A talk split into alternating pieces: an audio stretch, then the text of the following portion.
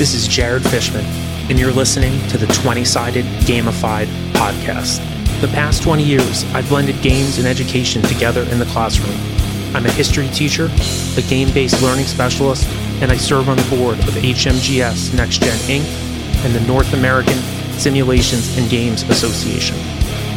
I'm looking to broaden my own knowledge of game based learning by talking to the people that do it best. Pull up a chair, get your dice ready, and enjoy the ride.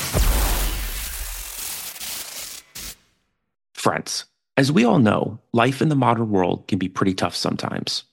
Whether it's that overwhelmed feeling caused by the 24 hour news cycle or that exhausted keeping up with the Joneses marathon that many people feel like they're running on a daily basis, or simply trying to get by day in and day out.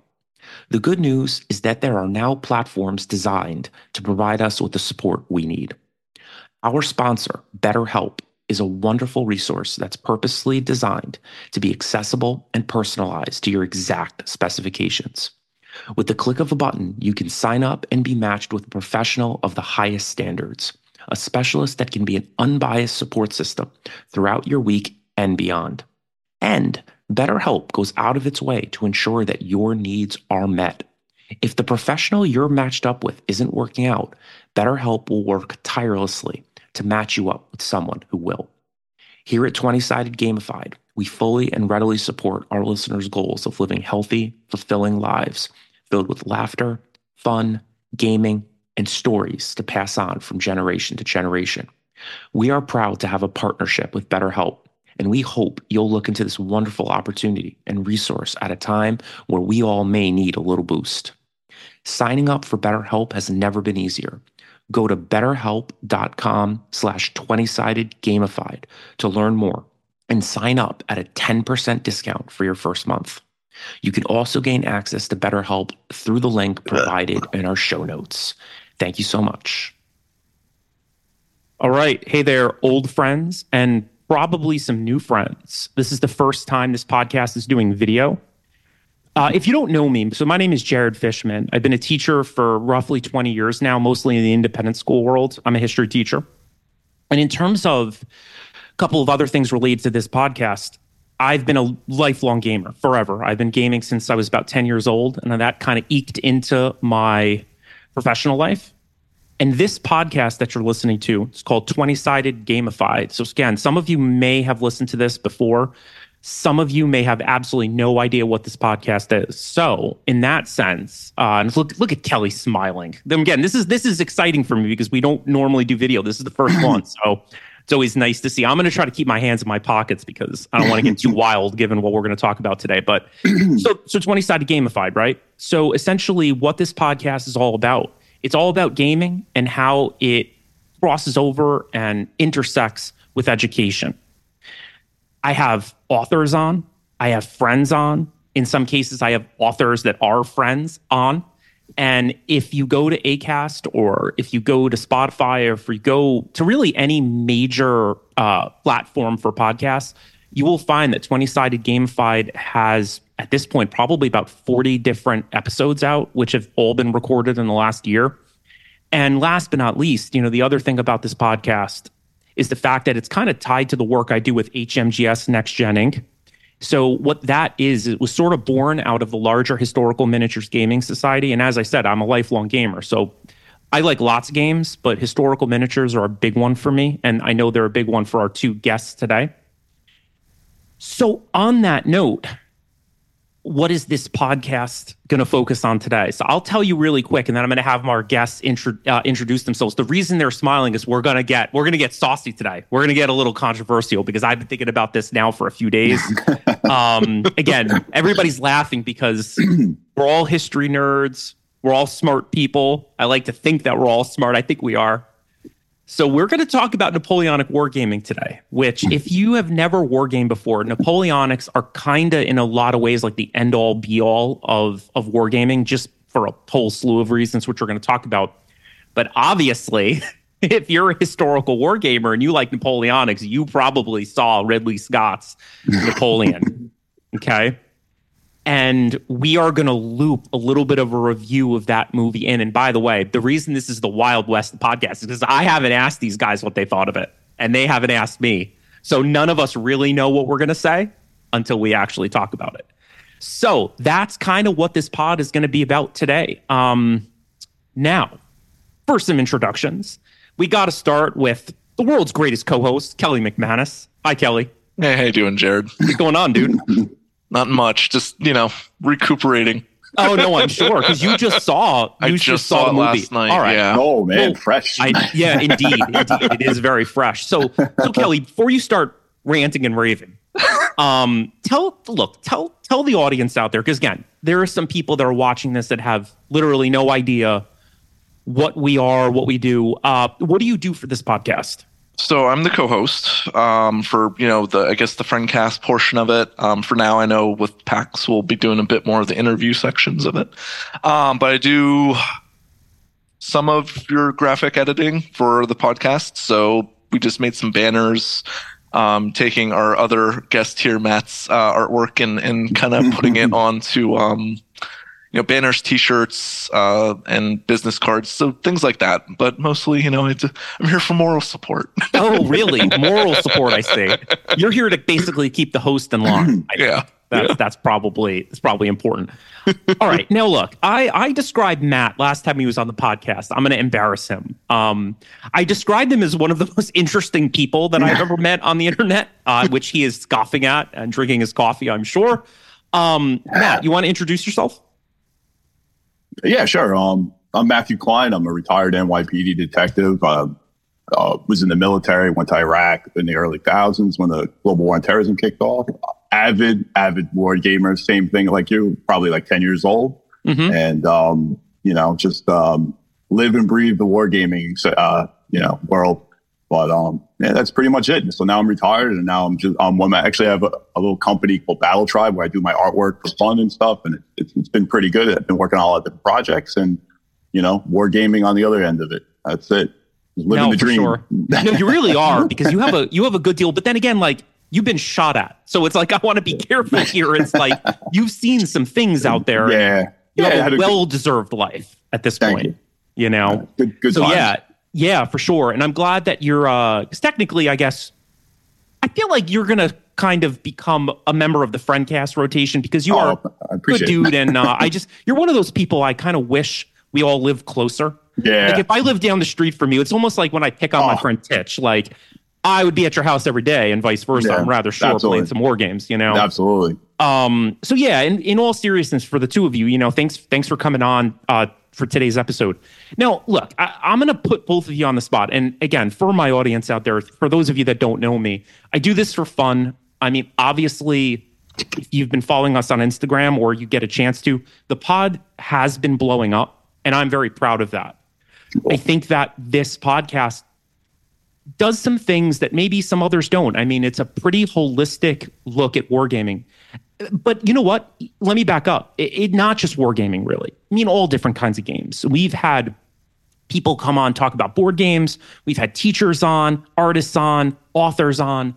And I think that the reason the pod is doing so well is because a lot of people are eating all of this, you know, sort of material up. Now, again, I am putting these guys on the spot and I never blow smoke at people and I don't expect them to blow it back at me.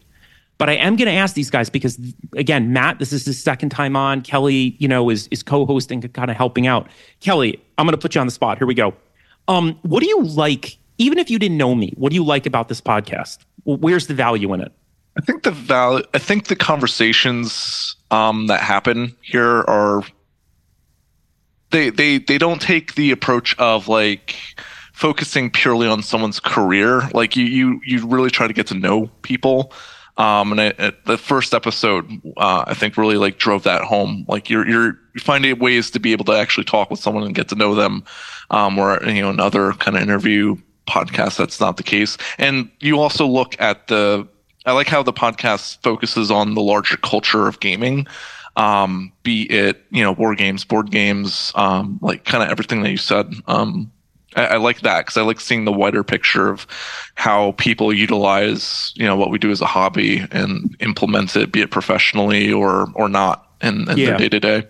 No, that makes sense. And it's honest. I appreciate that. What about you, Matt? Because again, we kind of met in a really weird way. We sort of met through this podcast. Yeah. What sort of what do you like about it? I mean, what do you like about the episodes? The the one thing I like before I even listen to the podcast is like in wargaming, the just the depth of different types of people you meet out there, and like all the different walks of life that you know you come together. And like when I started listening to your podcast, it's like that's the feeling I got already. Like you just find all these interesting people, you know, people that you just play a game with. It's not just an opponent. Like you find out like you know their whole life story and like all just really just amazing people that are in this you know this culture of wargaming. Yeah, there's yeah. just a lot of folks out there so that much. are interesting. Very yeah. interesting. Yeah. Yeah. Um, I appreciate both of those opinions. And yeah, I mean, I, I do think, look, I'm not particularly religious. I kind and again, here's here's our first moment of controversy, right? Look, I, I I don't know. Maybe there's something out there. I have no idea. All I know is when I go, what I'm hoping is that, you know, there's a thousand of these episodes and if we're all still around in you know 40 or 50 years it'd be nice to know that if somebody gets into gaming they're going to be able to learn a lot about the hobby. And and again matt i'm going to steal your words like all the interesting folks out there that kind of do it my hope is that people will get a chance to really find out how robust all of this is. That's sort of my mm-hmm. goal you know? Yeah. Um so, you know what? So, again, for people that have never listened, here we go. Like, we're going to do this. So, that was kind of a little bit of a long winded intro. Again, if you listen to the episodes, we're not always this sort of long winded, but again, you know, there are some folks that have no idea what we are. So, usually, what we do on this podcast, you can kind of call this a friend cast in a lot of ways, right? So, I have podcasts that I do with authors, and then I have podcasts with friends, you know, and again, you know, Kelly, obviously, Matt, obviously, you know, these are people that, again, if we live down the street from one another, who knows, we might be having this exact conversation in a pub or something, you know, over a, uh, an adult beverage. Again, if my students are listening, you know, I'm still a good guy. Don't worry. We're all good guys, you know? Um, so here's the deal. The, the, the topic of today, Napoleonic wargaming. That's kind of where I want to start. And then I want to loop in a little bit about this infamous I would phrase it, Ridley Scott movie about Napoleon Bonaparte. And by the way, here's a quick disclaimer before we get into this. Now, I'm not going to speak for Matt or Kelly. If they want to jump in here, they're more than welcome.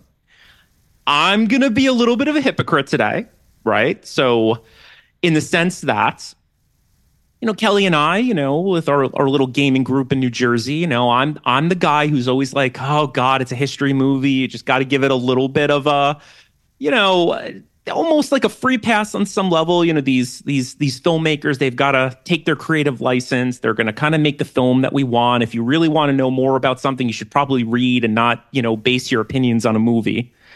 And i usually take that sort of role and that's not going to happen today i don't think right? Uh-oh. I, did, I, I know i know. Uh-oh. look going to be one of those. it might be, you know, in my classroom, you know, I've been talking this movie up to my students um, without really knowing a ton about it. I was like, yeah, go see it, you know, because we just spent a, possibly, yeah. Um, you know, I just spent a month on all of this in school, and every year for the last twenty years, I usually spend a month, you know, or so on not just really Napoleon. I mean, we're not just studying his battles. I don't necessarily think that you need to spend a month on that as a regular sort of mainstream student.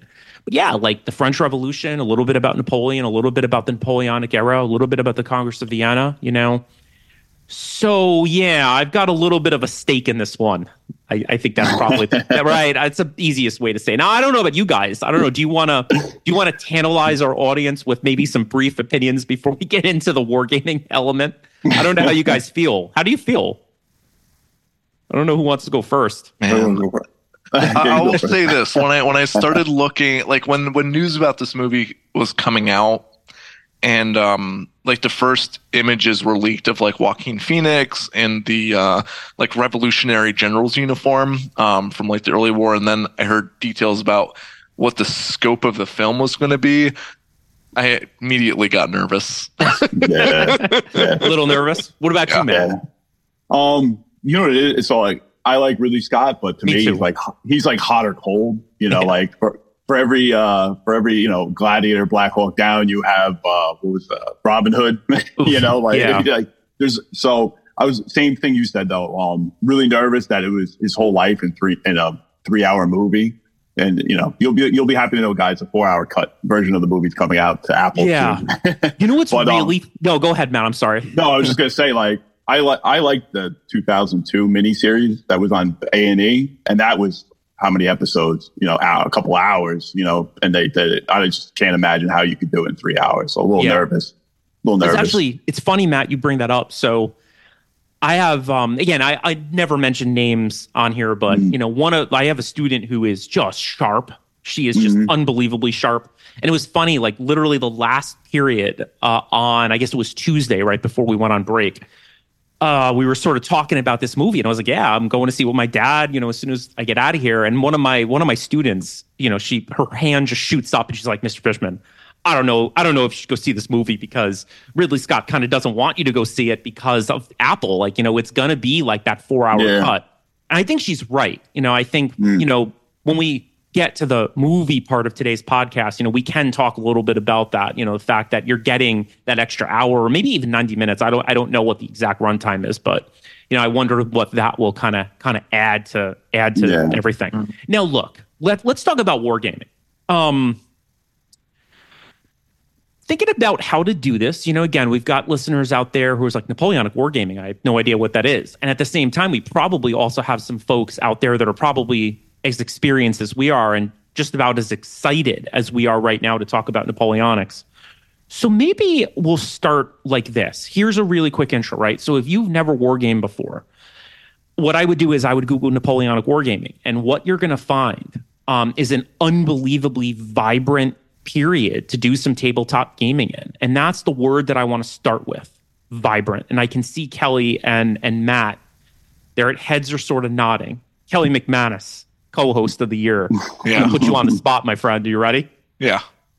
I know you love Napoleonics, and it is particularly I know you have maybe the right word be fascination with um, the Prussian military of the Napoleonic era. Yep. Now, now, for our audience out there, you are you're a new war gamer. right? Is that fair to say? Yeah. Yeah. I would Okay. always What that. it? Okay, so what is it about Napoleonics that just sort of sucked you in when you first got into games? What is it? What is it about the period? What is So, it about let- the, let- the let- figures? Let's let's put it like this, right? Like Yeah, go for it. Napoleonics was the first thing I cut my teeth on. Ah, gotcha. Oh. You know, Oh. so I, I, I took a deep dive from the get go. Right. Um, but in terms of the period, the thing that interests me most is how the old world of feudalism truly dies and how centralization in terms of like societal order, military administration, econ- like economics takes over Europe and how everyone is racing to catch up to the innovations that France is bringing to the table um, and then what France is exporting as part of its you know revolutionary period, moving into this imperial one, um, and and what each little individual country has to do to overcome the difficulties and adapt.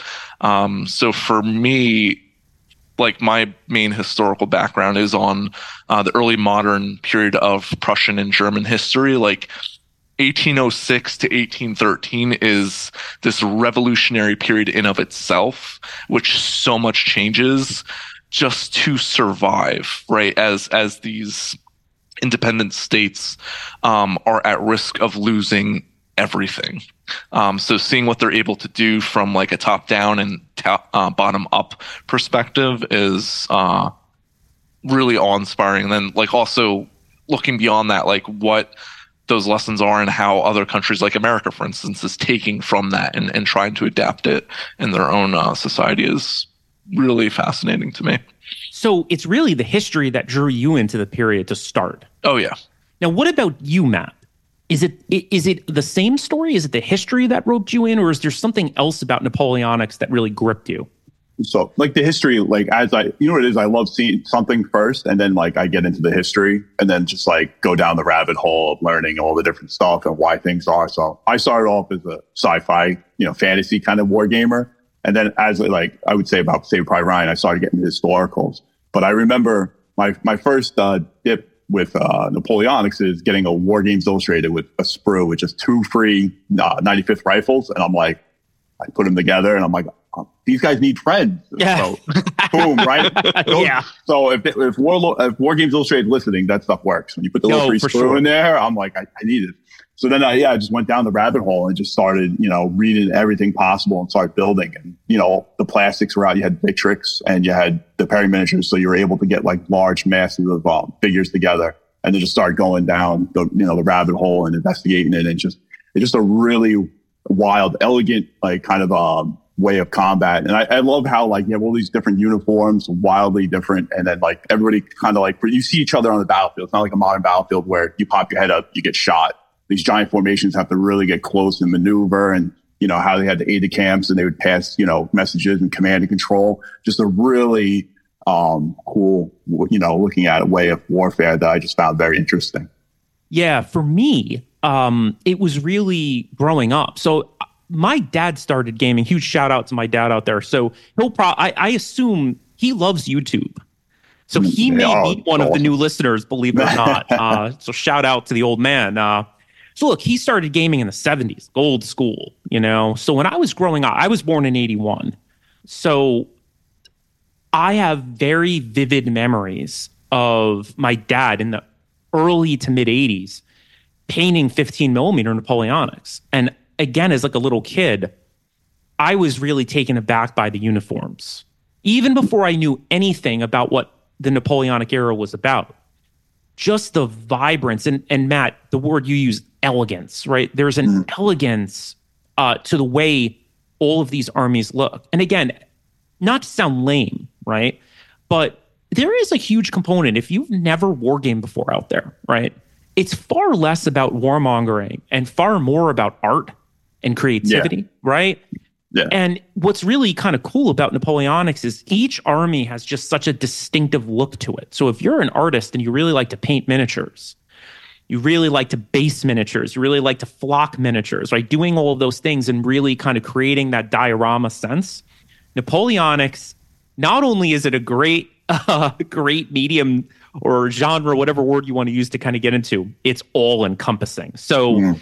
you know, Matt, you haven't got up to the what I like to call the HQ, um, where at least where I live. I know Kelly, you've you've had a chance to come here, but it's like the movie Zulu, you know, when the British yeah, look out and they're like, I see thousands of them. I have thousands of Napoleonic miniatures. It's you awesome. Know, which, uh, really uh, yeah, cool. well, I mean, I, I, guess it is, but they're all beautiful. Awesome. yeah, you know, um, it's just such a such a cool, cool yeah. era. Um, now, here's a question for you two guys. And again, I love putting my guests and my poor co-host, poor Kelly. You've had to deal with this a lot because uh, we don't we we don't rehearse in advance. You know, there's nothing more lame. And again, I know how I can be.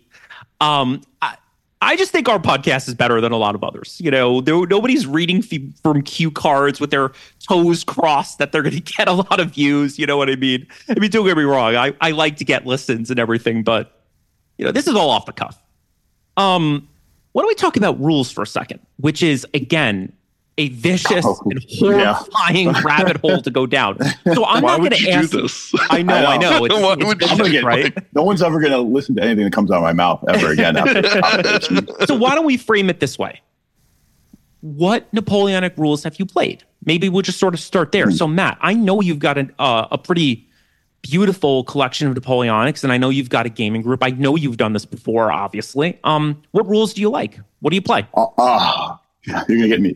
no, I know, no, I know. Like this is so why I'm saying this actually, is the most controversial episode. When I ever. actually, when I started out, I actually used the um, Foundry had a rule set called Napoleon. Mm-hmm. Really beautiful book, really beautiful book, and it was um, you know, you would have several brigades. You have a lot of orders you would put down. You would pre-plan all your orders and place Oof. them down as cards and everything, and then everybody would reveal them, and you carry it through. And then I I, I played some general um the, the May Arme. Okay, oh yeah, yeah, yeah, yeah. yeah. So yeah, I, I, enjoyed that my group and everything, but um, this is where I get all the hate. It's like I, I end up. You know what it is? Is it's like when it comes to wargaming any time period, it's always like how much time do you have? You know, what are you trying to achieve? I like to do big giant games with tons of miniatures on the table in like three hours, four hours, and go out to dinner. So I use black powder. Oh, there it is. with a with a bunch of modifications. Yeah. But, Why does um, everybody hate that game? Yo, they I, hate I it, man. They, people they, really, they, really hate, it. They really hate it. I, I, I don't know. I don't know. Everybody that comes over and we play, we have a great time. You yeah. know, whether we, I do, I've done Napoleonics with it. I've done, um, I do American Civil War with it. I do, um, Zulu and Sudan. Those are the four yeah. big things. And I, I have a blast. We, we tack on a bunch of different, you know, um, homebrew stuff to it, and we have no problem with it. You know, Yeah. and um, th- that that's it. But at the end of the day, you know, everybody's a happy customer. You don't have to rap too much. But yeah, Yeah. I could definitely understand there's things that are lacking that wouldn't be historically correct and stuff like that. A lot of people don't like the command and control. You know, like, you know, there's a chance that your entire brigade might sit there, Yes. you know, so, you know, you got to slide either way if you like that, Yep. you don't like that. But Yep. um, I, I enjoy it and I have a blast. So, Yeah. So I'm not going to front. I mean, when I play Napoleonics with friends, I don't Mm, run the, those rules very often, yeah. but I use them a lot at with next gen, and I Yeah. use them a lot in my career because uh, my students can pick it up pretty fast. Mm. And again, like you know, they're not there to count the buttons, so to speak, on the uniforms. They're not there see the nuances of how many paces it would take, you know, for a unit to go from square to line. You know what I mean? Like, and- and, again, I, I don't want to pick on people, right? There there are moments where I guess a mindset like that is fine. And if that's Hmm. what kind of gets you going, everybody should be allowed to kind of play the games that Oh, they yeah, want. absolutely. You know Yeah. what I mean? Um Yeah.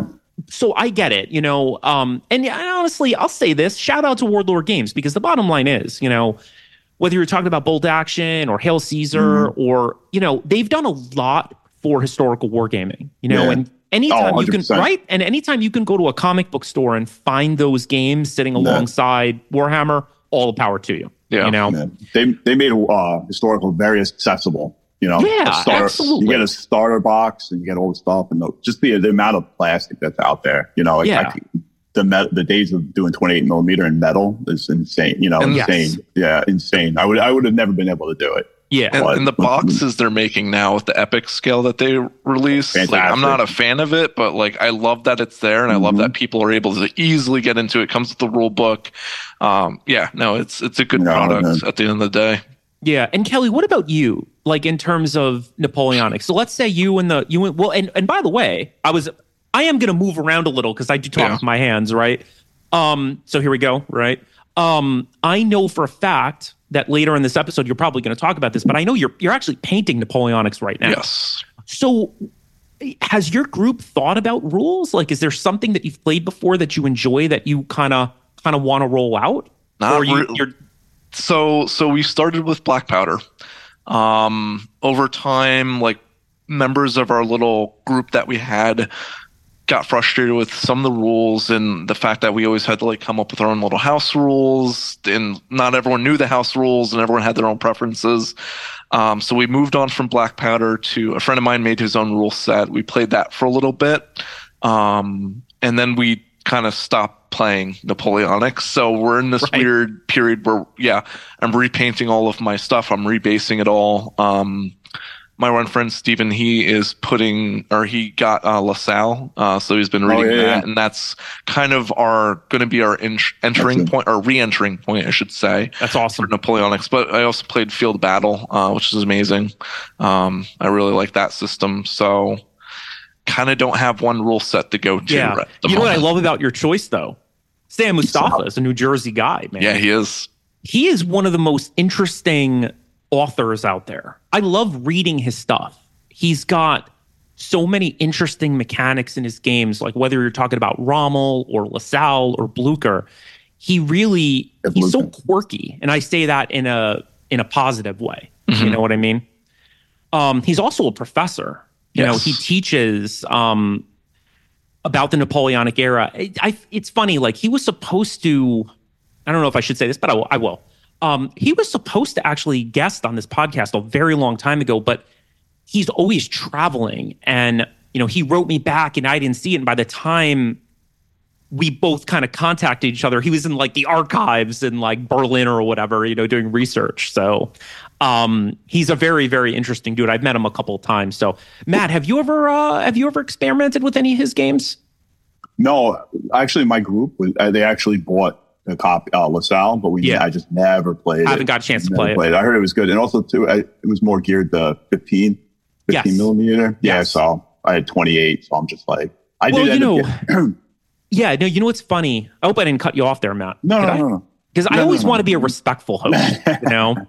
Um, yeah, you know what's funny. A lot of I find that whether you're talking about 28s or 15s, you know, so many games out there are now kind of shooting for the let's play on a kitchen table, which can be a little Yeah. tricky Oh, sometimes for yeah. 28s, you know?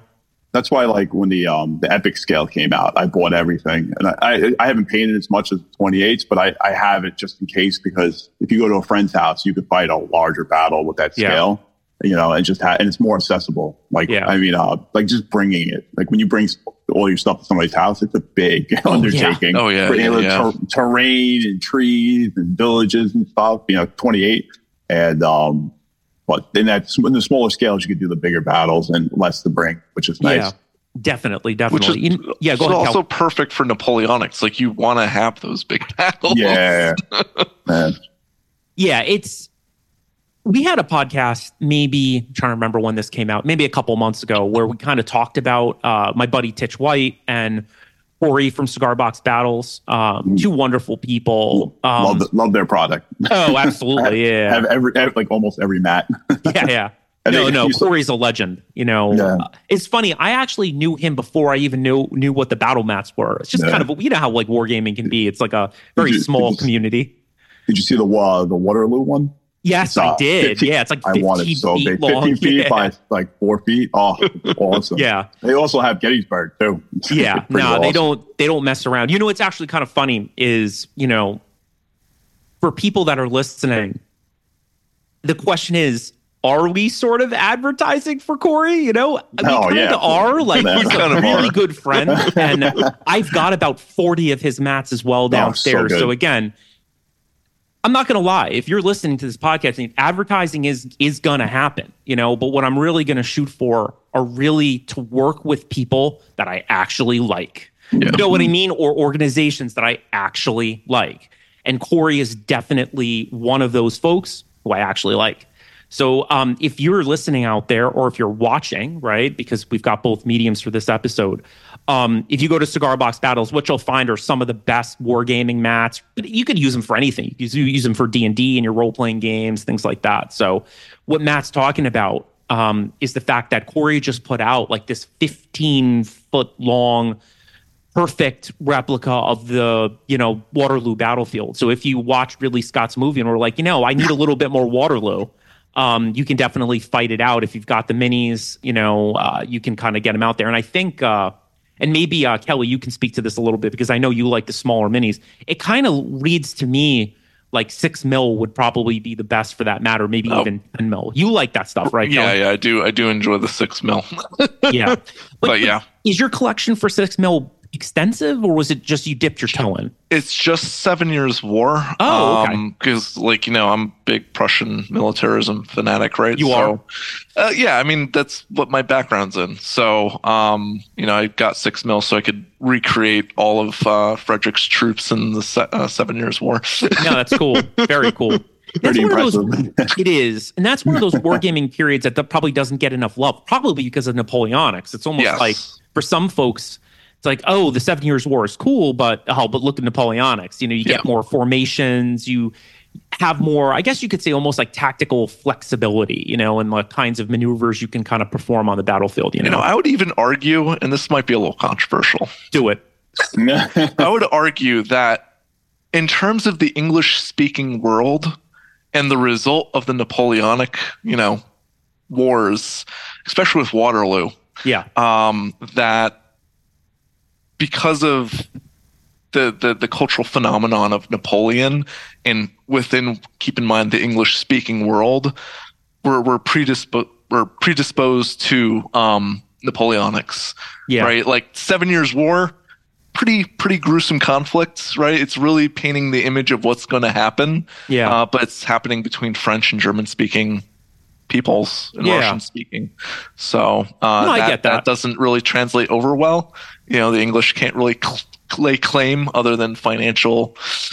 right. Yeah, you know what's funny? Backing. I don't I can't really think of and again, um I'm so busy these days that I you know, I don't I don't watch a ton of movies like I used to.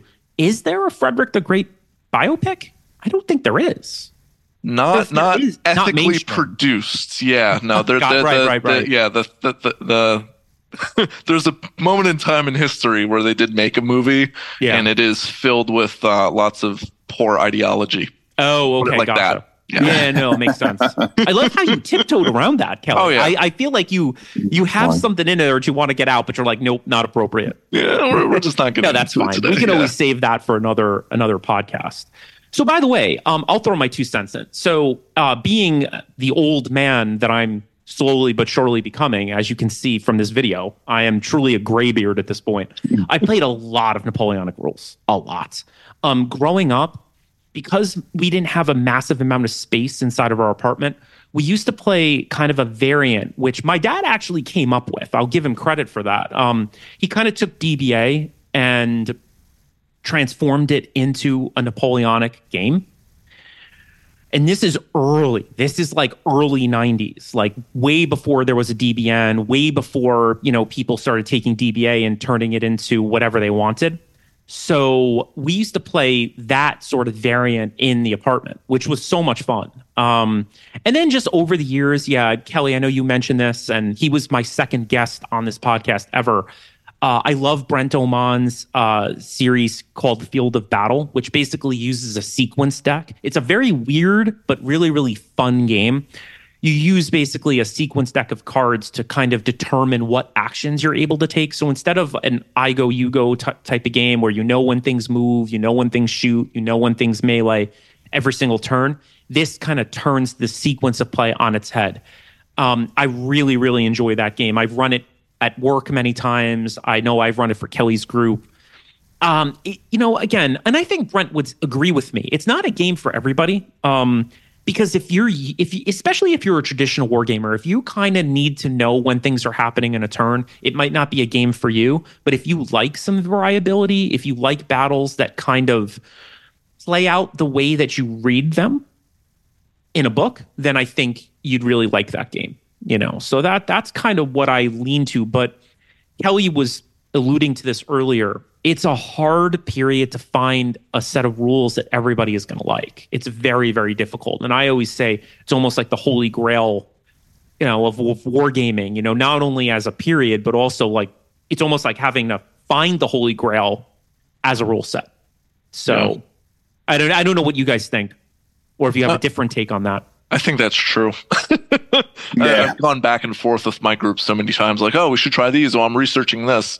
It, it's it's a task in itself to find something that'll scratch every itch and Yeah. still showcase an aspect of the flavor of the period. Yeah. Yeah. yeah. All right, gents. all- oh no, go ahead. No, I was going to say it's it, to me. It's based on your game group. You know, like what you're what you're looking for, the time you have, that you know that kind of thing. You know, so For And, sure. The great, I'll tell you one great thing about historical miniatures is you know like you buy you have a whole army. There's so many rule sets you can you know plug and play. You know, you're not you know pigeonholed into one system. You know, Yeah. Mhm. Well, on that note, I mean, it's almost like that awesome art that's behind you, Matt. Um, Hmm. kind of some old school Warhammer art. yeah, Yeah, I mean, look, you know, Thanks. You know, you, you you pick up some some Marines and some orcs, and it's like, yes, you're there are you're stuck. You know, there are other Yeah. rule sets out there, but I mean, they're really made for you know using those Warhammer 40k rules. And if that's Yeah. not your cup of tea, you kind of have to yeah, proxy or you know find something else. But it's a little harder, I guess, is my point. yeah, you know, with historical war games, you kind of buy the minis and then you can kind of go out there and find the rules that, you know, like Matt was saying, you know, find the rules that your group is going to like, you know. So for our audience, I hope that gives you a good sense of, you know, what we like about Napoleonics, where some of the pitfalls might be. If I could mention the name of a blog, something that I would say to you, if you're listening, you're like, wow, I really kind of want to get out there and and and check this genre out. My very good friend Peter Anderson, who works with HMGS Next Gen Inc., he has a blog out there. So listen up real careful. It's called Blunders on the Danube. If you type in Blunders on the Danube on Google and type in Peter Anderson's name, what you'll find is it's his wargaming blog, but it's a treasure trove of information about Napoleonics. Meaning, like, if you really want to get into this, you go to his website, you go to his painting guides, you go to his uh, scenarios, you'll find tons of information if it is something that you want to get into. no, All right, let's do this. So, part two of this podcast. Here we go. Ridley Scott's Napoleon. Now, correct me if I'm wrong, gentlemen, but you've all seen this movie, right? Day one. All right, day one. And Kelly, 11, you just 11, saw it. 11.30. Yeah, I just saw it last night. All right. Here's how we're going to do this. All right. Why don't we start with some things we liked? Maybe even talk about some things we were neutral on. And then maybe talk about some of the things that maybe burned us up a little bit. All right. Start with some things we liked. Gentlemen, I don't know who wants to start. Oh, by the way, hold on a second. How could I not do this in the world that we live in? If you have not seen this movie you and you plan on it, you might want to go and see it first and Oh, maybe yeah. stop listening now because again, I mean, here's the thing. Like if if you like history, you probably know a little bit about Napoleon, right? So I don't know, like in a twisted way, like I don't know, you might want to know something already, you know. Uh so these are, I guess you could say spoilers, but then again, like I said, if you're well read on the subject, you probably weren't surprised by anything in that movie except for things that probably bothered you to no end, right? But turn it off if you're not ready for this. And if you are, here we go. Gentlemen, what did we like? What were some things that you sort of enjoyed? Um, and maybe Kelly, because I see Yeah, the I'll- words I'll were literally Yeah. ready to come out of your mouth. Yeah, Kelly, I'll tell us a couple of things you liked. I, I liked the beginning section of the movie where it's focusing on Napoleon um, in his early career at Toulon and primarily his um, kind of like the character profile they're trying to build on him where he's this young guy and he's nervous, right? Like when they're doing that siege, he's like, you could see Joaquin Phoenix literally shaking because, you know, this is his first military engagement. And like that aspect looking to someone who has such an impact militarily like on the world and how you know these militaries work seeing him kind of shake and be nervous and like have these moments uh, where you can tell like you know his adrenaline is up was re- remarkable um i loved i loved all of that um so i'll, I'll leave it there Okay. Well, I mean, that'll be a I can chime in. point. Yeah, yeah, yeah, Yeah. sure. And I can chime in on that before we get to Matt. Um, I can definitely see that. I mean, look, it's Joaquin Phoenix. Joaquin Phoenix is a legendary actor. And Mm-hmm. I agree. There were definitely elements of his acting that I thought portrayed some some elements of Napoleon's life pretty well. So I'll give you a quick example, right? So look, let's let's treat this almost on some of like a classroom for a second, right? So look, if you know nothing about Napoleon Bonaparte and you went into this movie saying to yourself, I want to learn something about this guy, he was really socially awkward, which is mm-hmm. why being married to Josephine was really, really important for his career. Meaning, he was not going to get into those parties on his own. I don't know if he had Asperger's, but the, a lot of the sources me and, and again for you history people out there when we talk about sources you know whether we're talking about primary sources from back in the day secondary sources a lot of it talks about this sort of odd personality that N- napoleon sort of had he could walk into a room and have no idea what to do no idea who to talk to he really only banked on his military education, at least at the very, very beginning of his career, which is why the Josephine part of the movie was so important. So, Kelly, in that sense, I agree with you. There were mannerisms that Joaquin, I thought, basically like used really well in the film to portray some of that awkwardness. and I like how the the film makes you awkward watching it. Like some of the things that like uh that Napoleon says in the film uh Joaquin Phoenix, it's like why would you say that or like Yeah. did he really say something? And you have to think like yeah, he probably did. Because Yeah. based off readings, like you said, like the guy was a kind of awkward individual. Yeah. Um, so I, With I a like how huge chip on his shoulder, by the way. Oh yeah, right? Massive chip on his shoulder, right? This is a guy who basically really is of Italian descent, right? Corsica had been taken over by the French um, right around the time of of you know Napoleon's early life, a little bit before that, right? Um, but ultimately, you know, he goes, he's basically the poor kid at the wealthy school, right? You know, he goes to France, he has this huge chip on his shoulder, and he knows I'm never going to have that noble name. I'm not going to have the wealth to compete with these folks. But ultimately, I'm going to be the smartest dude in the room. And he practically lived in the library. And you get that feeling in watching um, Joaquin act that role. yeah. Matt, some good things. Like, what kind of jumped out at you in that film where you were like, I am very pleased by this? I mean, the, the art direction is, is really visually, like all the locations look great. You know, I mean, I loved all. It was, I mean, silly thing. His uniform at, throughout the throughout the movie looked great. He always Agreed. had an awesome, an awesome uniform on that, the high, you know, the high collar and everything like that. So, you know, visually, it was just astonishing. And like some of the scenes too, like what you said too in the beginning and stuff, you could see him, you know, positioning to take advantage of this, you know, very volatile time in France's history and like how he, you know, went through. It's funny. It's funny, like, you know, like with the, um, what do you call it? When they had the giant protest and he was shooting, um, oh, yeah, canister into them and stuff. Yep. And then like, then, you know, tr- you know, betrays them later on, you know, it's just like different stuff. That was a great, that was a great, uh, scene too with yeah. all the people coming towards them and stuff. But yeah, um, yeah they, visually they did a lot of visually thing. It just you know what it is is you know with the whole movie like you know a lot of stuff on the back end. It kind of it just like you know I, I leaned over to my friend a couple times in the movie and I'm just like really like yeah. you know like it's it's it spoiled it. But if I was like 11 years old, I would have been like yay the whole yeah. movie. It's just um some wasted opportunities in there. I, yeah. I, appreciate the brutality that that they show on the screen, like when yeah. the horse gets hit, or like awesome. like like off like awful stuff. But like yeah. I, I, appreciate it's there, so people who are viewing this who don't have like a background on it understand like how just violent, gruesome, yeah. how violent all of this is. Um, and uh, like going on what you said, like the the the uniforms, the dresses, like everything, tell like immaculately well done. Like every like all of the all of the uniform like just the clothing was exceptional. Yeah. Yeah. I agree 100%. with that.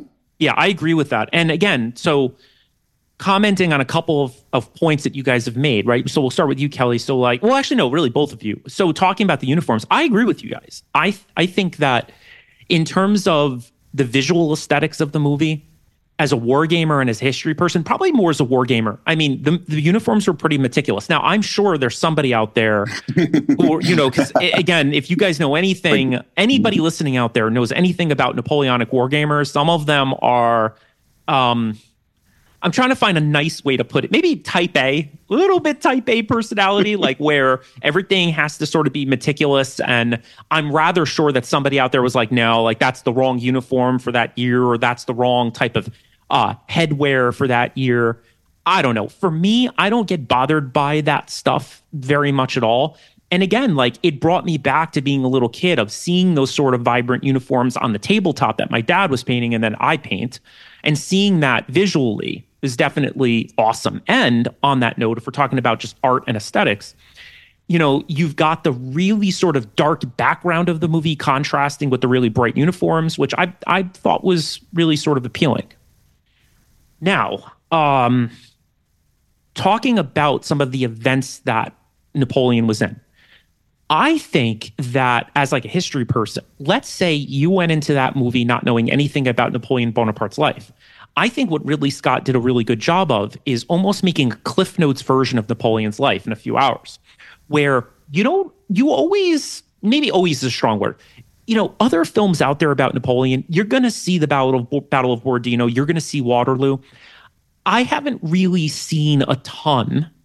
Not saying it's not out there, but I haven't really seen a ton of some of the things that you know uh, Ridley Scott put into the movie, like especially Napoleon's role in the the really like not just his role in the revolution, but really his role in ending the revolution. You know, he ended the French Revolution, right? And again, yeah. we're on YouTube now, so bring the comments out. I'm rather sure somebody out there is going to take offense to that uh, or, or, question that, which is not a bad thing, right? It's America. We're supposed to do that. Um, but look, he, in my opinion, he comes out really ends the revolution, and I think that the filmmaker did a really good job showing, uh, you know, how his star rises at Toulon, how he ends up marrying Josephine, um, how he inserts himself into the end of the directory and then into the early consulate. I think that it the film did a really good job of showing that. So again, Cliff Notes version, something that will kind of tantalize the viewer and be like, I want to go and read now about Napoleon. In that sense, I thought the movie was great. yeah, go ahead.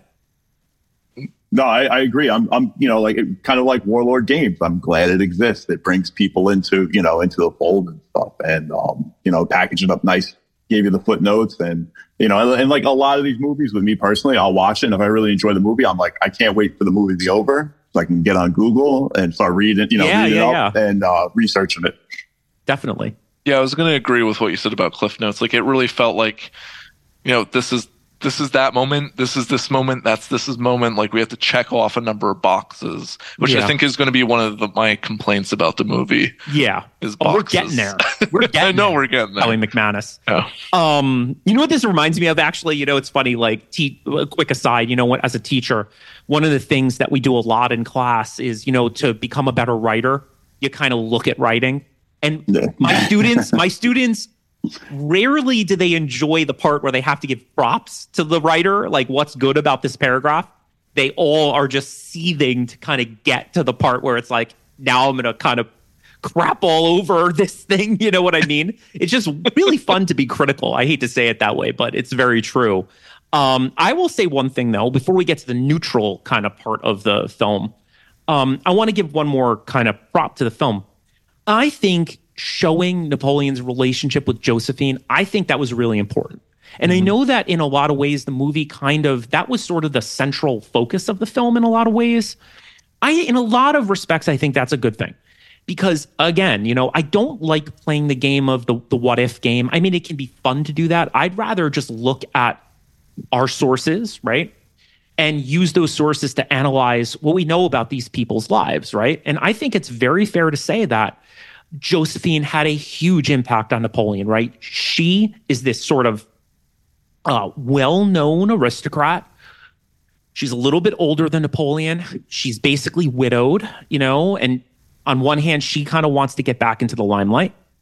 And she's going to do that through Napoleon. And she gives him a lot of those inroads. She's the one that introduces him to the right people. In a lot of ways, she is the sort of lightning rod for Napoleon's career, which I appreciate. And I, I think that it did a really nice job showing that relationship. Or again, the Cliff Notes version of that hmm. relationship. So that was something that I I kind of liked. Now, what about neutral stuff? I mean, was there anything that you guys saw in the film that you were like, eh, you know, it's all right? Didn't hate it, but didn't love it? Um, uh, you know, what, it, I think it was very hot and cold. Like Yeah. I, like I, I enjoyed all the, the like the relationship, a lot of the backstory, and like going through. But like anytime it was the battle, Yeah. I was like, it, it, it bothered me a Yeah. lot. And I'm Yeah. just like, it, and like, you know, I'm not a great movie director or anything, but I'm just, I think he could have easily shown like different formations and how like the battles actually happened. And I think it would have, I don't think it was such a, it was a hard thing to do with yeah. the amount of money and talent that they had involved. It, it could have so easily shown so much stuff and they just like kind of cheaped out, yeah. you know?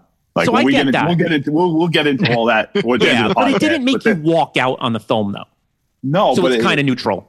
I was like, I was actually pretty high on the movie. I'm like, oh, this is really good. I'm enjoying it. And then like when like you know, especially the last battle, like at Waterloo, I, I was just like, it really, really. Oh, we're gonna get to that. all the way down. Like I was just like, it was. It felt to me in some scenes like high school, you know, ninth grade Matt Klein wrote the script. You know, like like, and, like if I if I, I wrote so much stuff when I was in high school, and like when I start it's, when it starts to feel like fan fiction, you know, like yeah. this and that, you know, it just. That that's Yeah, actually a perfect way to describe the It feels movie. like fan fiction. fiction. Yeah. No, for sure. Kelly, were you neutral on anything in this film? There Yes and no. There there are things I wish were different. There Yeah. are things that I wish were more like, you know, just so if the movie is going to be about Napoleon and Josephine's relationship, then make the movie about that. Yeah. I'll say that. Yeah. Like Vanessa Kirby did a pretty good job at being Josephine, I think. Yeah. Um, but it, there's so much like some of the lovemaking scenes were a little Yeah. like awkward. Like, Yeah. why did you just cut to that right away? Like, where Yeah. where's the, the Yeah, the lead up. it- the, the movie is not subtle. The, Yeah. and, it, and, it, and it shows because I don't think um, Ridley Scott is subtle anymore. I think he's this uh, perverted old man. Yeah. yeah. You know, Just what it is? saying. With with him and some of the other famous directors, they're just they're just surrounded by so many yes men now. When Oh, yeah. earlier in their where earlier in their career, they're like, hey, Ridley, this scene doesn't really work. That never happens. Yeah. Know, it's it's like I am so glad to be on the set with you. Oh my god, you know, and you see it in Hollywood. You know? Oh yeah. So the the one big thing about um Ridley Scott, you know, this all hearsay seen on TV and stuff was, you know, you have you have the movie Blade Runner, and then the director Villeneuve, who did Yeah. the new Blade Runner, which I love. Like Oh yeah. I like I like Blade Runner. It's a good movie, whatever. It, it's it's not as to me as high praise. It's more, but the second movie is I think is amazing. But the Yeah. thing was, the director was was said that like he was having a heart attack with Ridley Scott on set because Ridley Yeah. Scott was walking around like this, and he was just like, "Can you just get off my set?" You know. So it just it, it shows in all the movies. You know, you look at Spielberg. You know, uh, James Cameron, Lucas. You know, it's, Yeah. it's what happens. But Getting high on your own supplies, so to speak. that's, yeah, right? that's yeah. No one who's going to tell them. You know, who's going to say no? But you Yeah. can see it. Unfortunately, Well, let me say this. This was a very unfair question of me to ask because guess what? I'm neutral on nothing. All right. That movie that movie The was an movie is abomination. polarizing. That Yeah. movie was an abomination. That's that that was the word that I used to, to Tell me how you describe really that feel. film to a couple of people. Goddamn movie was an abomination. Um I don't even know where to start. And by the way, I'm not this person. I, again, if you, for the people out there that don't know me, I tend to be like really easygoing with history movies. And by the way, I don't know everything, right? I tell my students that on a daily basis. I don't know everything, and I don't pretend to. I'm not an expert on Napoleon Bonaparte. Do I have multiple master's degrees? Yes. Do I teach the Napoleonic era every single year? Yes. Am I an expert? No, not necessarily. But you know what? Why don't we just start here? Let's start here. I'm already working myself up, by the way. yeah. All right. Why don't we start here? Here's a question to you guys. Ready? Do you think Ridley Scott even asked anybody what actually happened at the real Battle of Waterloo? no, no, not, not at, at all. Not at all. Cliff notes. I mean, handed down. shameful disgrace. I mean, how hard? Here, I'll give you an example. How hard is it? How hard is it to have the British Army take like a hundred steps back over the ridge that they were on to set up their squares where they actually were set up in real life instead So, of walking I've- forward? I have one quick question. So Yeah. you're telling me there was no World War One trench warfare with redoubts? Oh my God. Yeah. The the Abatis from like the Hundred Years War that was like probably taken from his set, the Robin Hood set. Yeah. I, I I could not believe what I was seeing. You know, um, Yeah. it was just absurd. Like just talking about Waterloo alone. Um, Kelly, what were you thinking watching that battle scene? So I went to see the movie with two hopes. A, Yeah. like everything would look good, like all the clothing would look good, uh, and that the battle scenes would at least be good because it's Ridley Scott. He did Gladiator, Black Hawk Down, like he did all these movies that are fairly decent um, in terms of their depictions of warfare. And I absolutely hated every battle scene in the film Yeah. absolutely hated it. And I understand, like, look, the the movie. I'm going to preface everything because I understand the movie is not made for history buffs. It's not made for historians, and the movie is supposed to focus in on once again this this uh, relationship between Napoleon and Josephine. Totally understand that, and I understand that, like, hey, we're three guys talking about a movie that has shitty battles, Yeah. uh, but it has terrible battles. yes. horrible. it, it's it's sad because it, it was wasted opportunity. So there were some good shots, like at the Battle of Waterloo when they set up in square, that famous painting of the British in square. That that was mimicked right there. completely but then it agree. backs, but like it it just backs away from a lot of that stuff. You know, like you have these guys in trenches, and then you have a giant cavalry formation coming. And then they're getting out of the trenches to fight. Oh, Like, God. like but like honest, the the the bad omen to this was um when you saw the trailer and you saw Napoleon charging in. Oh God. I know. So as soon as that was like the if I had to pick one thing, the bad, the the dark cloud on the horizon, it was that. And I was Yeah. like, oh, maybe it's a dream sequence. Maybe he's dreaming about going into battle, and Yeah. then he did it. Did you see him charging at Borodino? Oh, it was- oh yeah. or whatever that Like- battle was like, supposed to be, oh. like front wave, like you would be yeah. dead. Yeah. Oh, oh, I mean, look, again, you know, putting the history glasses on for a second, it's like, yes, when Napoleon was younger, right, there are accounts of, you know, him being in the front lines in like 1796, Oh, right? yeah. Which, by the way, the movie completely just glosses over the campaign that really made his career, which is the Italian campaign. What is Italy? 1796. What I know, Italy? right? Like it's not even Never mentioned. heard of it. Yeah. Um, so so again, yeah, like it was. I'll describe it this way: it was cringy. It was cringy, and I'm going to say this word: dangerous. Because in the world that we live in, people barely read anyway. Like having somebody go in and having to then go and do their own work after the film is over to like know just simply that like the British Army fell back because of uh, a whole variety of different reasons at the Battle of Waterloo, Waterloo to form their squares. And Ney and other people bring the cavalry over and all of a sudden realize the British army is in square, right? Like somebody is going to have to do an enormous amount of work to essentially rectify that, not even an error by Ridley Scott. He just made it that way because he wanted to make it that way. Yeah.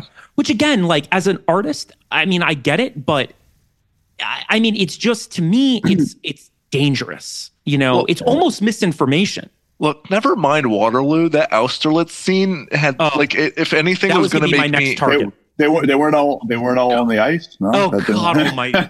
Dude, but like every Yeah, every ahead, every battle scene, it just turns into this melee. It's like, look, we're not in Gladiator, okay? Like they fought in lines, and and there were pushes by like. Yeah. ah! Again, it's just choice, right? It's Yeah, choice. So, yeah, go ahead. my Matt. opinion, no, my opinion is he's just so detached from it. Like Yeah. that, deci- oh, like that, the decisions to make and storyboard and do those battle scenes were ten people below him, Yeah. and he literally just walked on set and it was his action and framed it out. Like he's Yeah. detached from it. Like Yeah. Well, I have a theory on this, which we'll get to in a second. But okay, like Austerlitz, right? Okay, you're a director.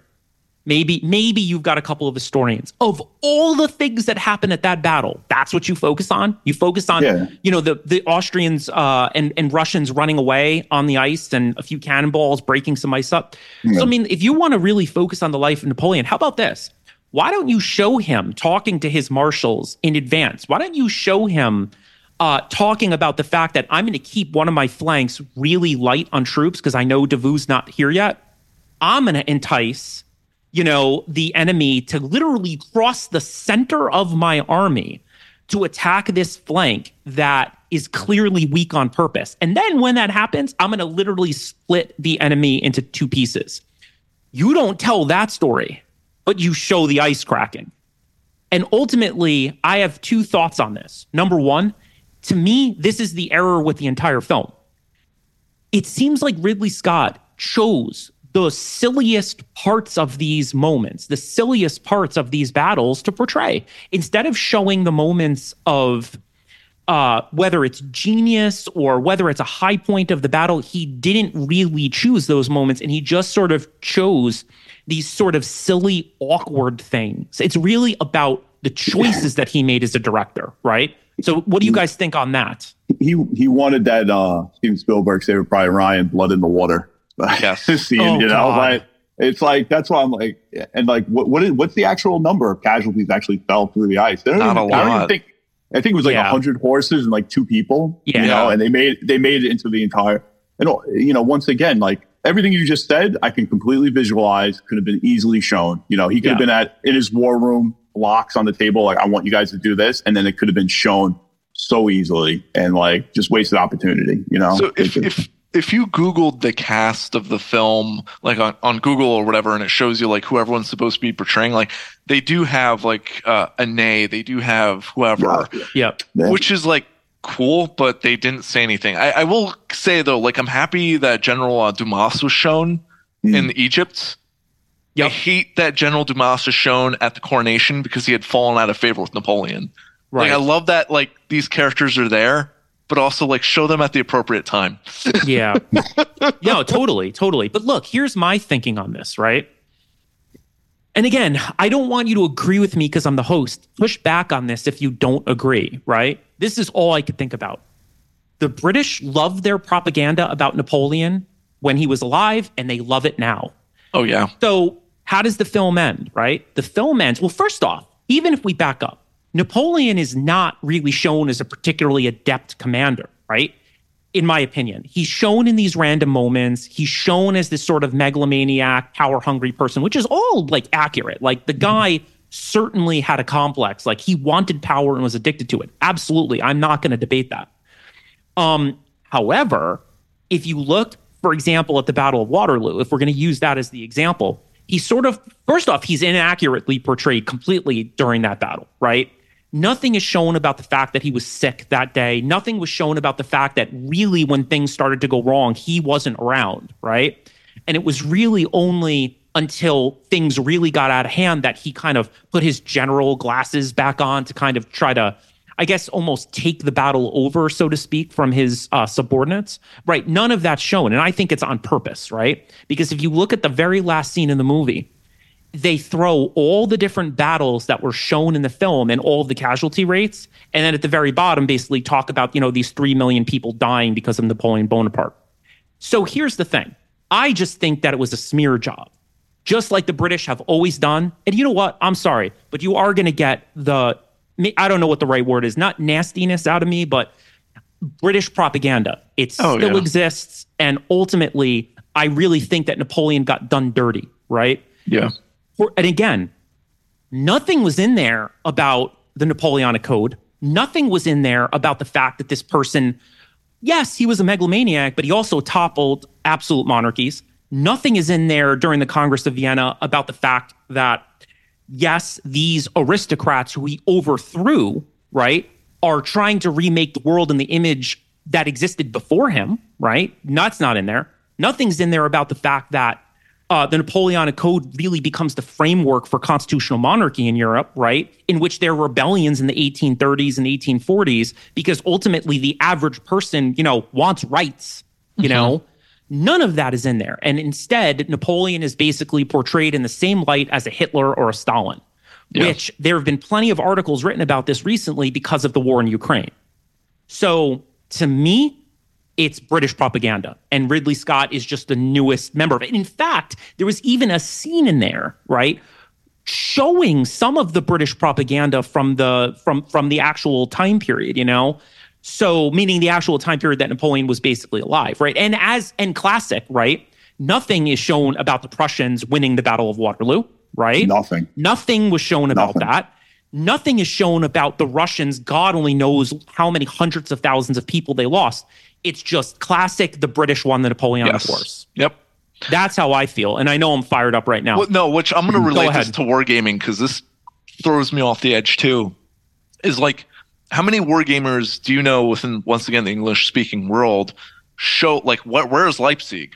Oh, where, right. where, are these, sure, sure. where are the Austrians? Where no, it's Iberia and Spain, and we have Sharpe, or it's Waterloo, and oh, there's no Dutch, Belgians, uh, yeah, yeah. or like the, the British barely did anything.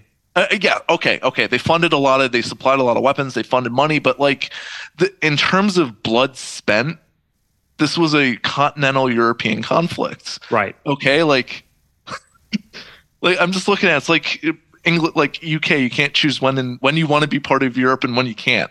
Yeah. right. Yeah. Oh, By the way, we're probably You're going to get a lot of all my oh, yeah. British guests on this oh, podcast. look, I'm sorry, but the reality of the situation no, is like England is a bank for the rest of Europe during this time period. All right? right. Frederick the Great couldn't win the war without English money. It's true. But at the end of the day, it's not like like you're not fielding a hundred thousand man army. Okay. Right. No. right. Matt, what do you think? Are you no, fired up? Ah, fired up. No, I, I, agree with you though. It's a it's a disservice and stuff. And you know the amount of you know King's German Legion, like there was all different types, you know, you know Belgians and Dutch and right. stuff, and Hanoverians and everything. It's uh, it is pretty wild. It's like everybody in a red coat, the British, and yeah. that's how it went. Yeah. But um, yeah, no, hundred percent. But I, I honestly think he's so far removed from all that. Ridley Scott, like I mean, yeah. his name's on it, so he's got to take he's got to take the hit. But um, it's sad, just wasted opportunity, you know, yeah. because you know everything you said in the, in the four minutes about that battle, I could totally visualize, and it could have been done, you know. And yeah. Um, you see you see glimpses of it, like stuff, you know, like and that, and like, wow, why don't you just like mag the, you know, just even like when they when they start opening up their volleys on each other. I'm looking at my friend, like a Civil War historian, and I'm like, they're way too far away. They would not be right. They I remember no, that.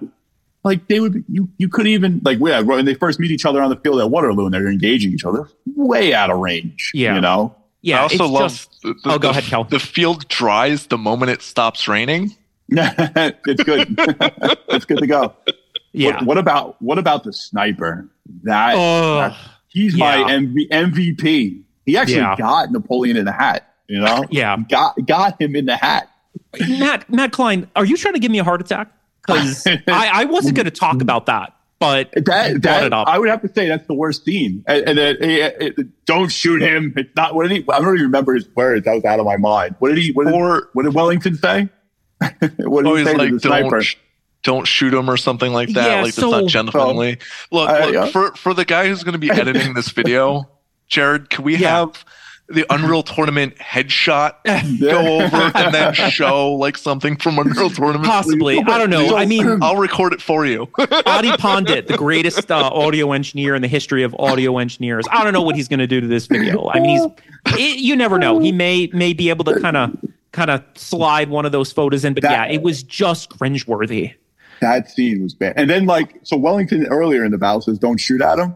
Yeah. And then he does and then later on he just like fuck it. I'm yeah so so again i'm not going to pretend to know the accuracy there right um Mm. if you've ever seen the original 1970 movie waterloo right there is Mm. a, a famous scene in there where a, a british artilleryman as the armies are kind of set up there's a british artilleryman who kind of rides over to wellington it's like hey like i see napoleon out there can i take a shot and basically wellington says you know, something very similar in the 1970 movie where he's like, you know, we basically have better things to do with our time than shoot at generals, which ultimately is kind of, you know, that sort of again, like the British are so gentlemanly, you know. Um, So again, like I, you know, I don't know if that was actually said at the real battle, but I do know that there were definitely a couple of homages to the Waterloo movie, which I guess Ridley Scott must have watched. Um, you know what I mean? maybe. maybe. maybe but yeah like i, I don't know man i, I again i uh, this will be my last point on this just because yeah now it really sounds like i'm ranting and raving but like even something as simple as could you at least show the the napoleon napoleon's imperial guard making that last attack Yeah. You- they I didn't mean, show like- that. they they because they showed they had people in the imperial guard uniform and by the way if you don't know anything about the battle of waterloo okay so let's let's do a little history lesson here. And again don't get me wrong i'm not an expert on this right? There's probably people out there that can give a better narrative of this account than me. But ultimately the prussian army right who had been defeated at a battle called ligny before waterloo they had basically eluded a French corps of about 30,000 men. They more or less eluded them and kept a rear guard to keep these 30,000 Frenchmen, which is a huge part of Napoleon's army. It's about a third of his army. Because what Napoleon was afraid of was he was afraid that the Prussians were going to show up at Waterloo to help the British. And that's exactly what they did. They basically caved in Napoleon's flank. Yeah. And what Napoleon was doing at the end of the battle, right, was he kind of knows the Prussians are there, but he also knows that he has battered the British army, right?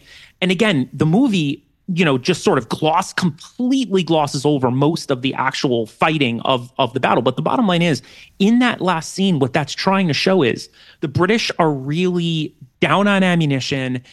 Uh, they've been battered for hours and hours and hours. So what Napoleon does is something he almost never does. He commits the Imperial Guard. The Imperial Guard is really the the uh, most veteran troops, the most acknowledged troops in the army, and they kind of push forward. And yes, the British absolutely stop them, right? And it's really one of the first times in the Napoleonic era that that's happened to the Imperial Guard. But again, like they show regular French line marching in uh, like more like modern formation than what they would have, you know, back then.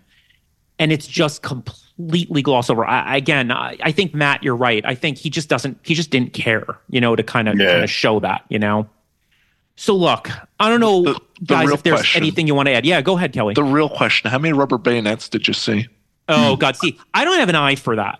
Oh yeah, I didn't see any of that. Yeah. Oh, I no, I saw that, so but you many. No, I'm, I'm gonna all the watch. Did we? Did we? Did I say a comment about how many flags do you need in that movie? Oh No, you have the not camps? No, I haven't. All right. So, how many flags do you need in each of these camps? And why are the camps right on the battlefield? Yeah. You know, why? Like, like you don't. Every tent doesn't need its own flag. Yeah. Okay. And now It's we're funny. really starting to hear That the is funny. bitterness. Oh, That's- that is funny too. Because like they had like French, like a lot of like not unit flags. They just had like French flag, French flag, French flag. These are the French people. These are the Right. you know. And I think they, he- like, they near the end of the- it down. and the end of the movie, he's like he's using like the 1806 flag for Mhm. 1812, and he's Yeah. mixing them up. I'm like, come on, come Well, on, look. a little bit. Knowing the two of you guys, we're we're like the least type of person to be complaining about films, right? Mhm. I can't imagine what those type A war gamers out there, they must have exploded inside the theater, right? So look, if you're if you are one of those folks, put some comments in, you know, because we're gonna start to wrap this podcast up. I think you guys get the sense of how we feel about this movie, right? Um, definitely some moments where it was great, definitely lost opportunity, but ultimately, certain elements of this, especially from a military per- perspective, absolute abominations. Um, I, I don't think he should have done like if the movie once again if the movie's main focus is on Napoleon Josephine, which is um, perfect. Like I would love to see more of that. Make the movie about that. yeah, You know, don't try. Don't like. And the problem is he tried to do it all, and this is probably the best you're going to get if you try to do it all. But don't yeah, like like Yeah. I would have loved to seen that that more of that dynamic between him and her, you know, and and what that all entails. Because like the two of them were kind of awful to each other yeah, uh, in Yeah. a lot of ways. Like they were like if you read like some of the memoirs, like in his Italian campaign, where he finds out she's cheating, so then he starts like dis like they were terrible for each other. yeah, But um, like if you're going to make a movie about that, then make the movie about that. Don't try to throw in your war scenes. Don't like if you're going to make a movie about the pol- political aspect of it, make the movie about the political. Don't try to do it all. yeah. Yeah. I agree. I think that's uh, that's definitely you took the words out of my mouth, Kelly. I think I think uh, he tried to do a lot. And by the way, you know, you have to wonder too. And maybe this is for a different podcast. Maybe it's not even appropriate for this podcast because I made a point earlier about you know the way that Napoleon was sort of portrayed in the film. And I guess it's just kind of funny to me in the sense that are we really going to pretend that this hadn't been happening in Europe for hundreds of years? Do you know what I mean? Like Yeah. we get this we get this smear of Napoleon where he's kind of presented as almost this this this feeble-minded very weird sexual partner He's like a cuckold. yeah, like You know, no, for like- real. Like it was almost like he was meant to be this weird comedic joke, you know? Mm-hmm. Um, and just the cause of all of these losses of life, which again, like he was, he absolutely was, because he was a warmonger ultimately. Like he didn't need to invade Russia, he didn't need to do those things, right? He kind of did it because that's what he was used to doing, and that's his way of gaining power was basically through the military. I I get all of that. But oh, if we're going to portray him as a villain, who else are we going to portray as villainous? Meaning like the Duke of Wellington, right? Who is always in these movies portrayed as this sort of angelic figure. What about his career, right? Yeah. What did he do after the Napoleonic era? He went to India, right? Sort of a- as again, like, you know, which the British will never admit to, but like as this sort of oppressive figure who was basically going um, to kind of keep things under control there, right? Where's the movie about that? You know what I mean? Are we going to kind of do the same uh, narrative where we show all of the battles that Wellington fought at and all the casualties? So I guess, I don't know, man. Almost like maybe I'm being uh, a bit vindictive here, but I don't know. I guess really my main point here is is Napoleon that radically different than other military dictators before him, right? Is he worse than Frederick the Great? You know, is he worse than, I don't know, um, off the top of my head, Henry V? Is he worse than Henry V? Is he worse than Richard the Lionheart? Right? I don't know. But that was definitely something that I'll frame it this way. It it it left me with questions, which maybe it's not a bad thing. Questions are good, you know.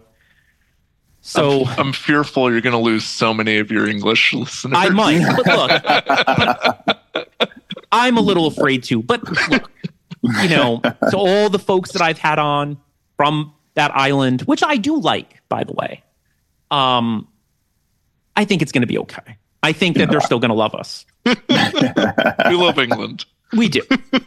All right. Well, actually, maybe we'll have to have some of them on to talk about the movie. We'll oh yeah, there, see, yeah, you know? that's actually good. Damn. yeah. We'll have Totally. to, you know, have them on and get their sort of take. You know. That's All fine. right. To wrap up, one of the things that I love to do at the end of a podcast, especially a marathon podcast like this one, is just to kind of ask some questions about what some things are that we're sort of doing hobby wise, right? Um, Kelly McManus, start with you. Yeah. What are you working on? So I actually, well, you know, since last time, I, I painted a few more Germans for my World War II projects, um, you know, with Steve, um, and I'm still going at my uh, Napoleonics, repainting everything, rebasing everything, which I feel like you need to do once in your life if you're going to be a war gamer, from what I've Right. heard. Um, so that's coming out pretty well. I got one regiment painted up, so now I'm working on the second one. Yeah, gotcha. And what about you, Matt? What are some things you're doing? So, um, I'm actually working on some 28 millimeter samurai armies right now. Um, that company Fireforge just they had a Kickstarter earlier, and they I just got all the plastics, and they're they're beautiful. Really, you could do a lot with them. So I'm working on that. And then the other big project I'm I'm working on uh, World War One rule set Stormtrooper, and uh, I just been playtesting that. You know, the the unfun part of just you know trying to figure out all the mechanics and everything like that. But been having a great time with that and just doing lots of different units and painting a lot of different stuff up. So British, French, Germans. Yeah, I love your like, samurai, by but- the way. Yeah, I Oh, love your you so much. samurai. Thank yeah. you so much.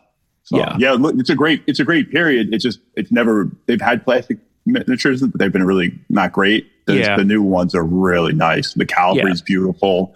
So many options, and it's a it's a really cool period that I've, I always loved since um, when I was a kid. I used to play. Uh, what was it that game Shogun? Oh, from yeah. Bill Yeah. Bradley, the Game Master series. So I've always wanted to just do that in bigger scale. Yeah, that's awesome. And by the way, we could spread the wealth a little bit. You know, we could spread the hate a little because of our fire today. But look, you know, it's funny for our British audience out there. Here, this will make you feel better. Look, we were talking about this before we came on came on the podcast, right?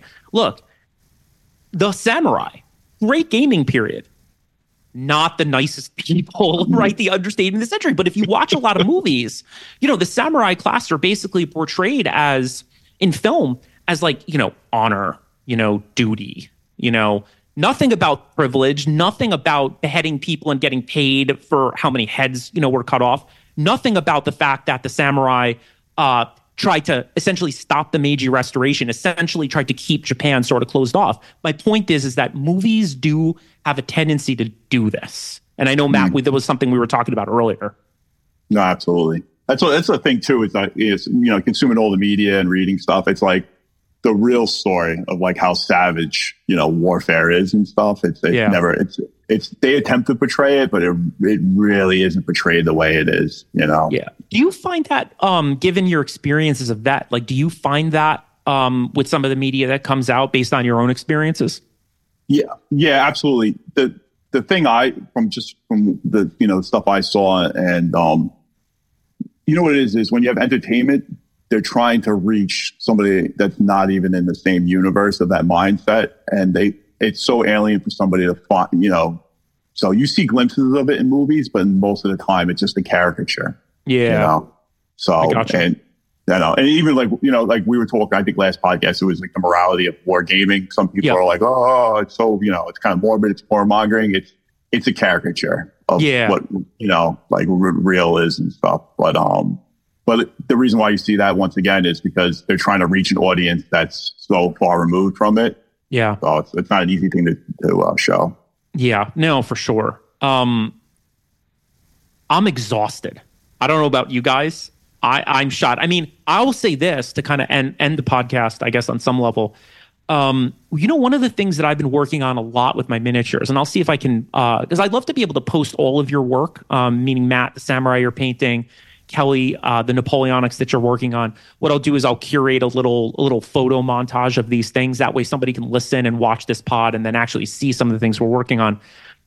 One of the things that I'm doing, and by the way, Pitch White, one of my best friends in the world, um, he's also uh, you know a guy that that's been on on the pod. He's been on once, but he'll be on a lot more in the future. Um, I'm making him very happy right now. He's all about basing. I've been working a lot on that, so I'm painting up these War of the Roses figures. And um, shout out to Essex Miniatures, by the way, old school. Um, Good stuff. they are, yeah. Um, and they've been around forever. So I've been painting those up. And what I really kind of went for was a diorama feel on the big bases. Yeah. So I've got these big, like 120 millimeter bases, and you know I'm putting some grass tufts on them. I'm using some uh, Games Workshop technical paints for the uh, actual mud patches Yeah. and using different kinds of flock to really kind of make it look dynamic. I'm very happy with with the way everything has sort of turned out. So that's kind of what I've been working on primarily. And I'll also say this to you guys, you know, it'd be nice to have maybe around the holiday season, we'll have to find a central location because that's the issue. We're all so far away from each other. Um, we'll have to we'll have to get together get together and do some gaming together. I know Matt, you've invited me over a few times. Just I'm not gonna can you move away from Long Island, Matt? What, I'm what so can sorry. we talk about this? I know it's it's horrible. If there's never the zombie apocalypse, I'm going to be stuck here. Yeah, Did do you, uh, going did through you- New York. yeah, did you grow up in Long Island? Yeah. You know, Okay, gotcha. Oh, So okay. lived there, I lived left- there forever.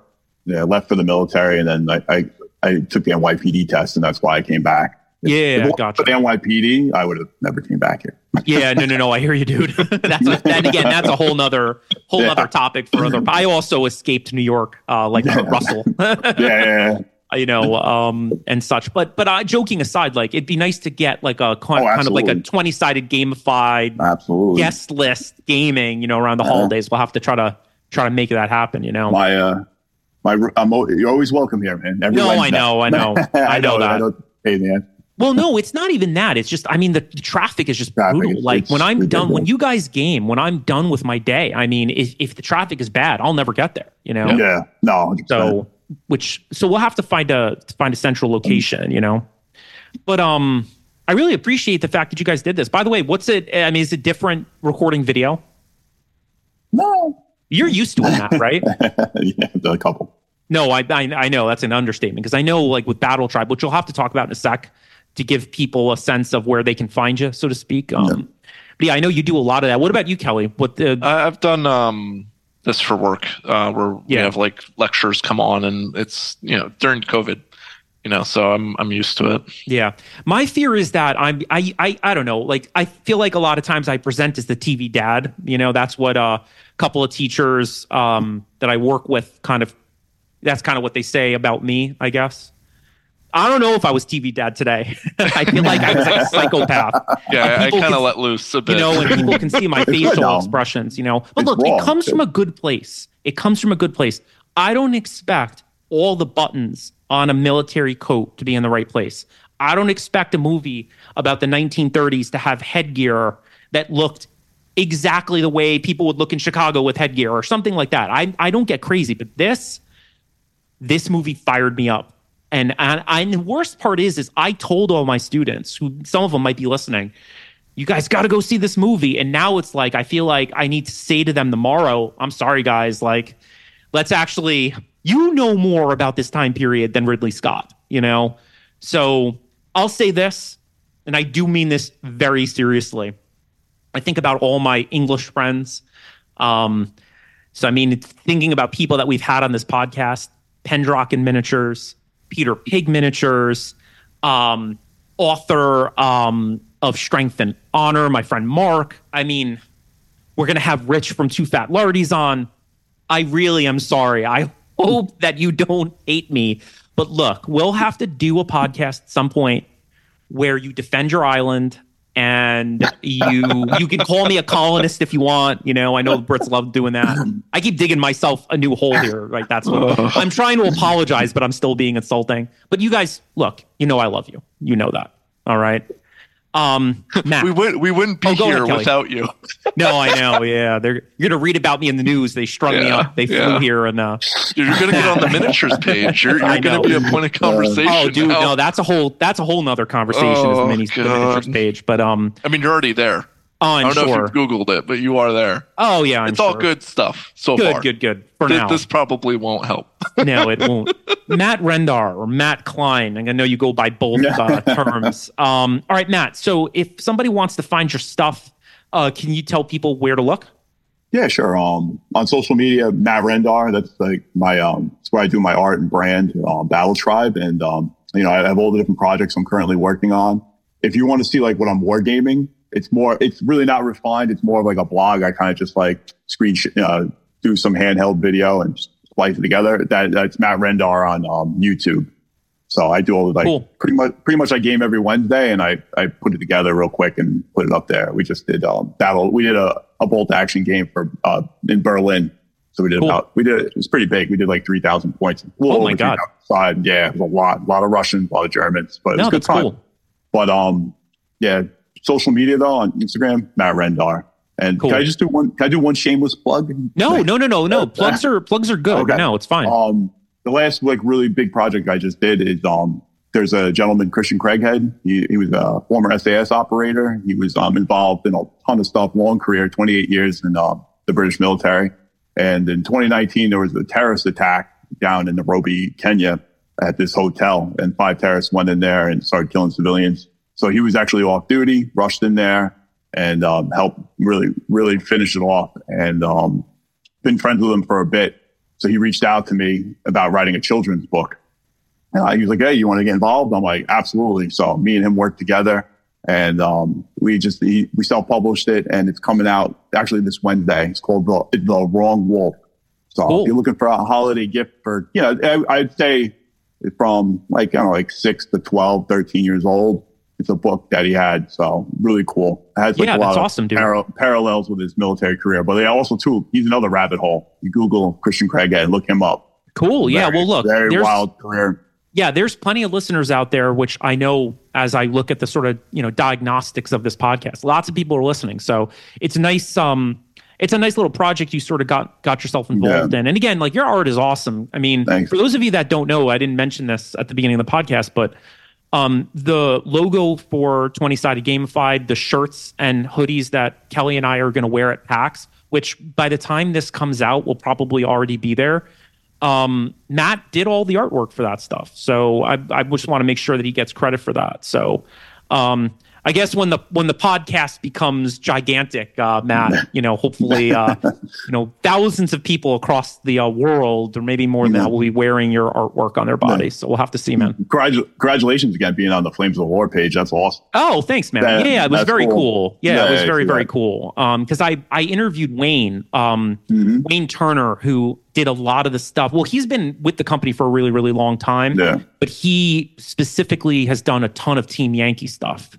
Yeah. So he does a lot of the source books, and he's a he's a really cool guy. If you if for those of you out there, if you like Flames of War, listen to that podcast because you get a nice little deep dive into where the company came from, where it was founded, and everything. So, all right, people. So for our new friends that are listening to the pod or watching this uh, episode, um, and for the people that have been listening since the beginning, huge thank you to everybody. I hope you guys have a great day. Stay hydrated, you know, eat eat some, stay healthy, work out a little bit.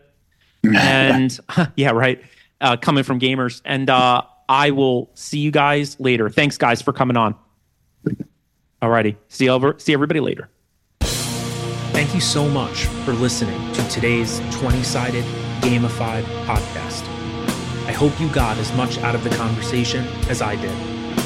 If you're interested in learning more about the organizations I work with, please visit www.nextgengaming.org and www.nasaga.org. My Instagram handle is hmgs underscore nextgen underscore inc. Until next time, be well, get some gaming in, and roll some 20s. Thank you so much.